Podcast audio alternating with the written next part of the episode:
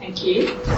Um, I changed the paper a little bit from the one that was circulated, those of you who read it, and especially I, added something that I'm really glad I added because a lot of people talked about it earlier, which is the practitioner side. I mean, uh, a lot of people talked about their participation in their research.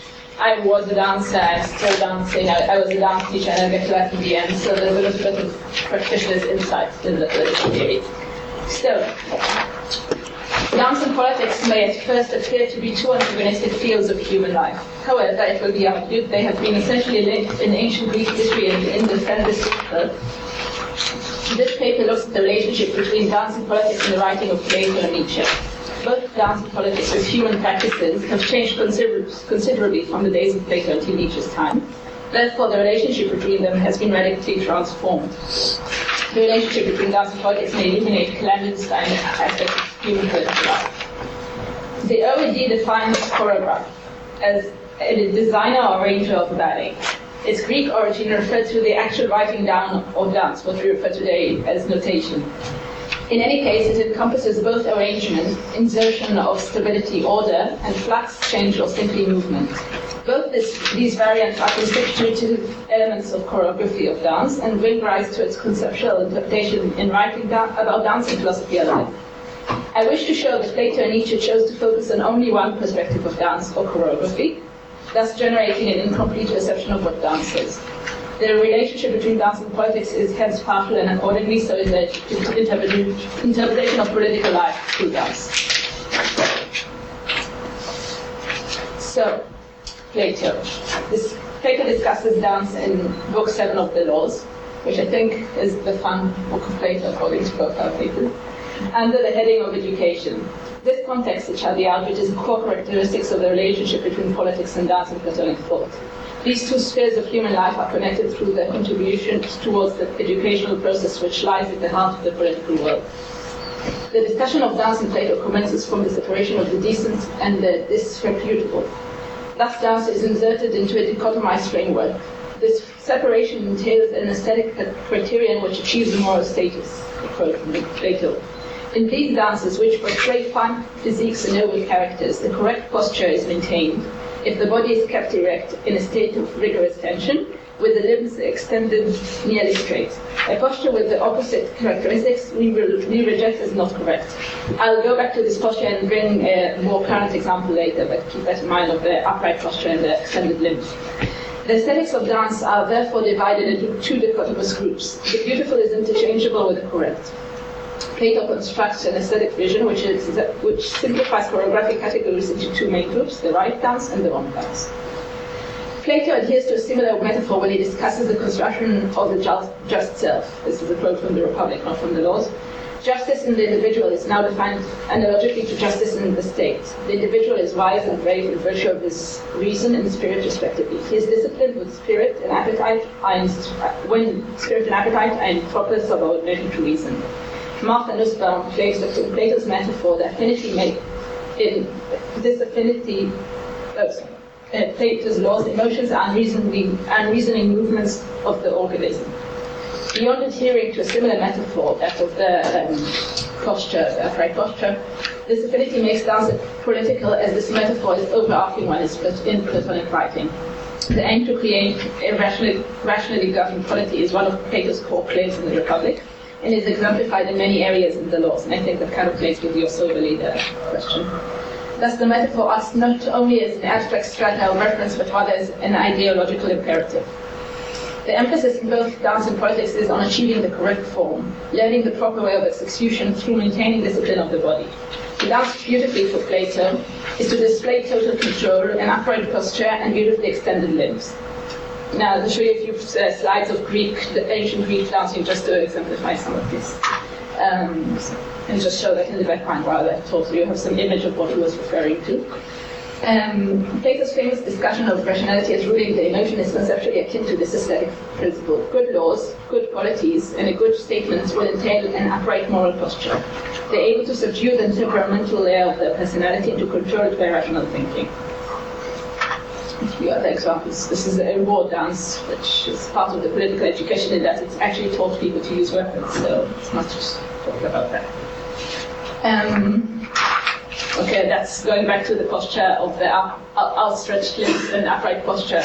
Um, if you thought that kind of those you who did dance kind of rang a bell, this is from the ballet, the ballet school of the Bolshoi in 1950, and you can see a very nice example of that thing. And I, I really like that quote I put it, the leg. I would like to meet that teacher, but Bolshoi. Um, further insights might be gained from the following quotation. The point we have to watch in every chorus performer is this. How successfully or how disastrously does he keep the fine dance, style of dancing to be expected from men who've been brought up under good laws? Plato creates a causal link between beautiful, correct dancers and being brought up under good laws. The dancer has to undergo good political education in order to execute his dance properly. The just city is a precondition for beautiful dancers. Hence, politics becomes a necessary and constituent part of the education of the dancer. Aesthetics and politics become intertwined. Moreover, aesthetics is subjected to politics as the political education precedes the aesthetic one. The ranking of what is just and what is good in the political world determines the ranking of what is beautiful in choreography. However, this causal relationship is presented with a caveat.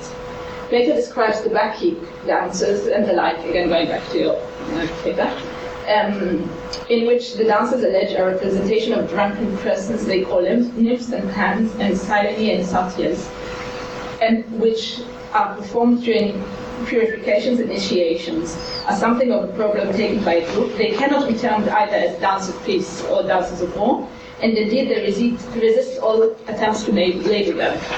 The best procedure, I think, is to treat them as separate from war dances and dances of peace and put them in a category of their own, which the state may ignore as outside his province. That will entitle us to leave them on one side and get back to the dances of peace and war, which is what Plato uses, both of which undeniably, deserves our attention. A few examples of Bacchic dances and how they differ from the dances peace and dances of war we talked about. Um. Bacchic dances are intertwined in the central physical strata of the human being. They involve movement control and creating non-patterned forms of movement.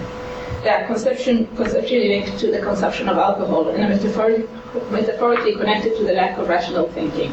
They cannot be regulated, but thus are removed from the ability to be disciplined by political criteria. Beautiful dances should be controlled by the statesman. Dubious dances should be ignored by him. This act of exclusion and defining something as out of reach of the political is perhaps the most political act of all, something that also came out of the first panel, I think. It delimitates the sphere of influence political life may have. It illuminates the scope of man's political world and what politics cannot and must not engage with. When Plato defines spheres of life which cannot be subjected to politics, the limits of his political project are drawn.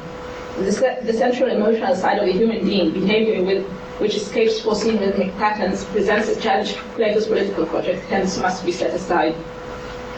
Even in Plato's days, there's something about dance which challenges the attempt to draw the limits of the political. Dance cannot be completely subordinated to, political laws. It, it exemplifies part of the human identity which can be, which cannot be subjected to strict regimes of discipline, or can be subjected to these uh, regimes, but at the same time contain the potential to act outside of them, and moreover to overrule them while taking part in them. Dance may, as in this case, illuminate the potential to cut through the boundaries of the political while seemingly taking, taking part in it. going to skip some of it. Um, there are many really interesting things about the discussion of dance in Plato that I can't go into here, but uh, that's a few points I want to refer to. Um, and I want to move to Nietzsche, which has uh, draws on Plato and at the same time presents, uh, presents other problems. That's another see Nietzsche. Nietzsche used dance both as a metaphor as part of his plan to, of rejuvenating the weak, disempowered, and resentful European. In Zarathustra alone, it is mentioned 34 times. In Ecce Homo, Nietzsche describes the period where he worked at Tusva. My muscular agility has always been greatest when my creative power flowed most abundantly. The body is inspired. Let us leave the soul out of it. I could often has, have been seen dancing, and other the depictions of Nietzsche dancing say that it's not a great thing, but um, Nietzsche's discussion of dance starts from somewhat paradoxical reverence to, the, to movement as an ideal. He admires the elusive elements in dance. He seeks that which cannot be captured, which is case and cannot be defined.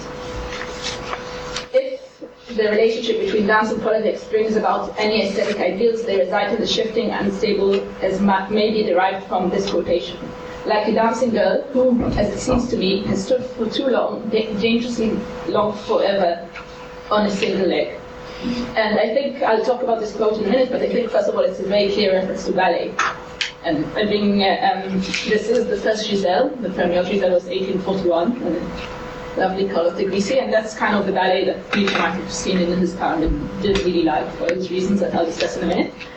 Um, First of all, ballet is something that Nietzsche resents. It's a strong emphasis on technicality, on how to achieve the correct form, as was discussed by Plato. And moreover, it's, it epitomizes striving to achieve some balance, a vision, something that we want to maintain. And those of you who do ballet or know ballet, there's a strong discussion of balance and how to keep the balance, which is something that obviously Nietzsche wouldn't really like. Um, and as a counter, um, something that Nietzsche tries to further is modern dance or contemporary dance. And I brought a few slides of people who interpreted Nietzsche and used him uh, in their work in contemporary dance. And the first one is Isadora Duncan, a tribute. Um, so the emphasis in modern dance is no longer on achieving balance. It is as on delicate moments of off balance, which is a core concept in contemporary dance, of rupture, of instability, which create the movement as a constitutive element of human life. Nietzsche discusses the imperfections of life in dance rather than striving towards perfection. Another quote that I want to discuss is I say to you, this is all from Zarathustra, by the way. I say to you, one must still have chaos within in order to give birth to a rise, to a dancing star. So next, um, this is from a Martha Graham work, quite late one actually, um, just to show how the, the, sort of how you shift the focus towards the breaking the, uh, the vertical uh, structure rather than adhering to it. Um, this quote about uh, chaos and becoming should be noted that one becomes a dancing star and not educated towards it. This process stands in sharp opposition to Plato's depiction of dance education as acquiring the correct. Dance is part of man's selfhood and should be unraveled rather than superimposed over him. Depiction, this depiction of dance illuminates Nietzsche's conception of the self, of the self a complex and transient entity which is inherently opposed to stability and rigidity. If there is any educational process in life for Nietzsche, it resides in uncovering layers of the self, discovering the fluid nature of the human entity, which makes man a dancing being, and at the same time a political being. The use of the word chaos, a charged political concept, gives rise to a complex interpretation of the relationship between dance and politics. Chaos generates dance, thus dance must strive to oppose chaos must not strike oppose states, sorry. The non-ideal elements of dance and Plato, which cannot be subjected to an order imposed by the political, become desirable in Nietzsche. Accordingly, the political life of man as derived and corresponding to this depiction of dance is essentially unstable and should remain so. The concept of becoming is constitutive of Nietzsche's interpretation of dance and politics alike, and it's something that really influenced both Graham and Duncan and Mary Wigman, who's a German choreographer beginning of the 20th century, more or less. Um, chaos within political inconsistencies are preconditioned to acquiring the ability to dance. The constitutive process of unraveling itself, which never ends really, um, creates elusive moments of non-balance, counterbalance, another concept in modern dance, which contribute to the process of becoming, becoming which generates dance the last quotation that I want to, to discuss in each, and before going to the comparison of both of you, both of them. Um, in song and dance, man expresses himself as a member of a higher communal nature. He has forgotten how to walk and speak and is well on the way to dancing himself aloft into the heights. His gestures communicate an entranced state. So here Nietzsche links communal, communal activity to, to um, dance very directly. Um, the political world is tied to losing control to unconscious impulses, to non-rational life. Man must succumb to these if he wants to convey the political side of himself. Um, we should not teach man how to dance properly, and this is a sharp position to play. We should, uh, we should not teach him how to be a good citizen, but rather let him partake in these, in these activities improperly.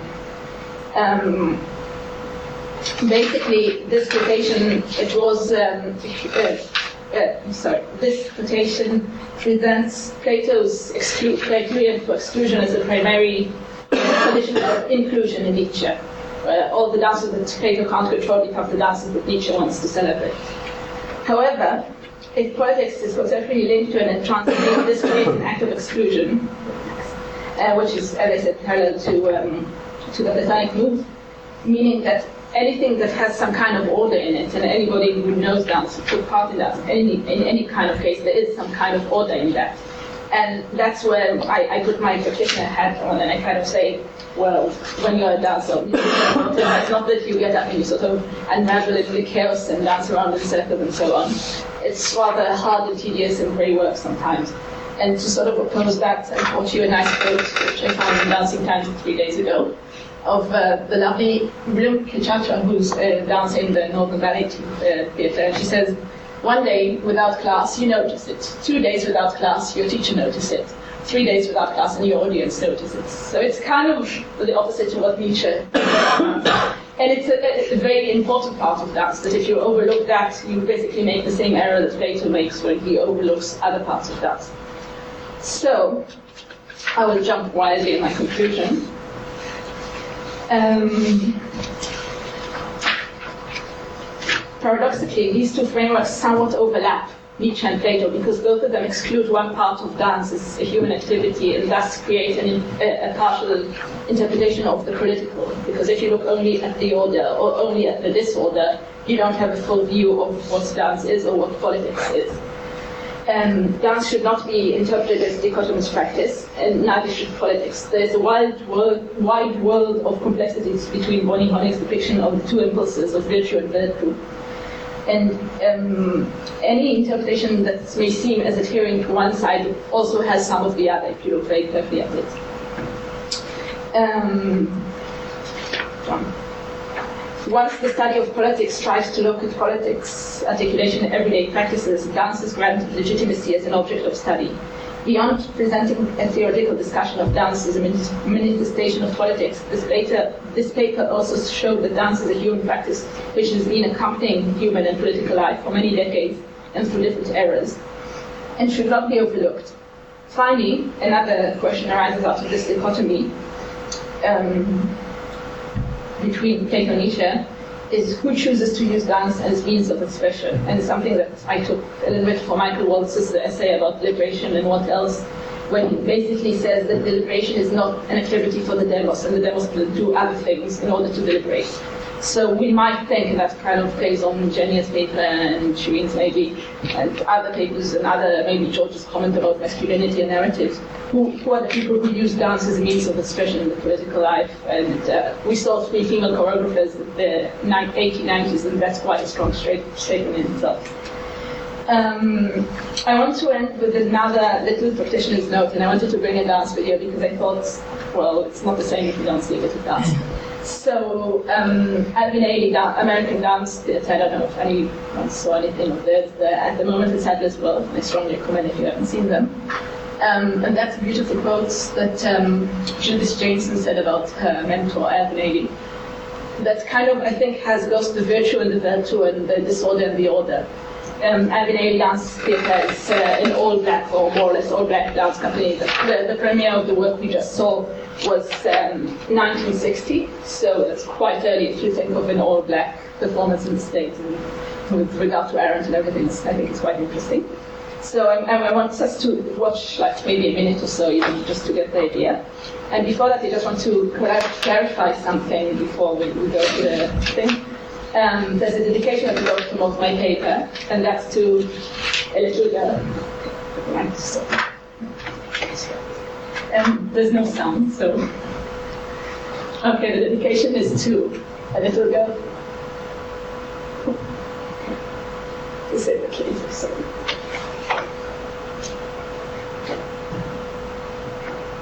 This is from Revelations, and this is the first piece, which is called The Pilgrims of Sorrow. So we just watch like a minute of that. Is that okay, Martin? Yeah, yeah, that's fine. Yeah. And I think it shows a little bit both the sort of looking at the order, creating order, and breaking it at the same, at the same time.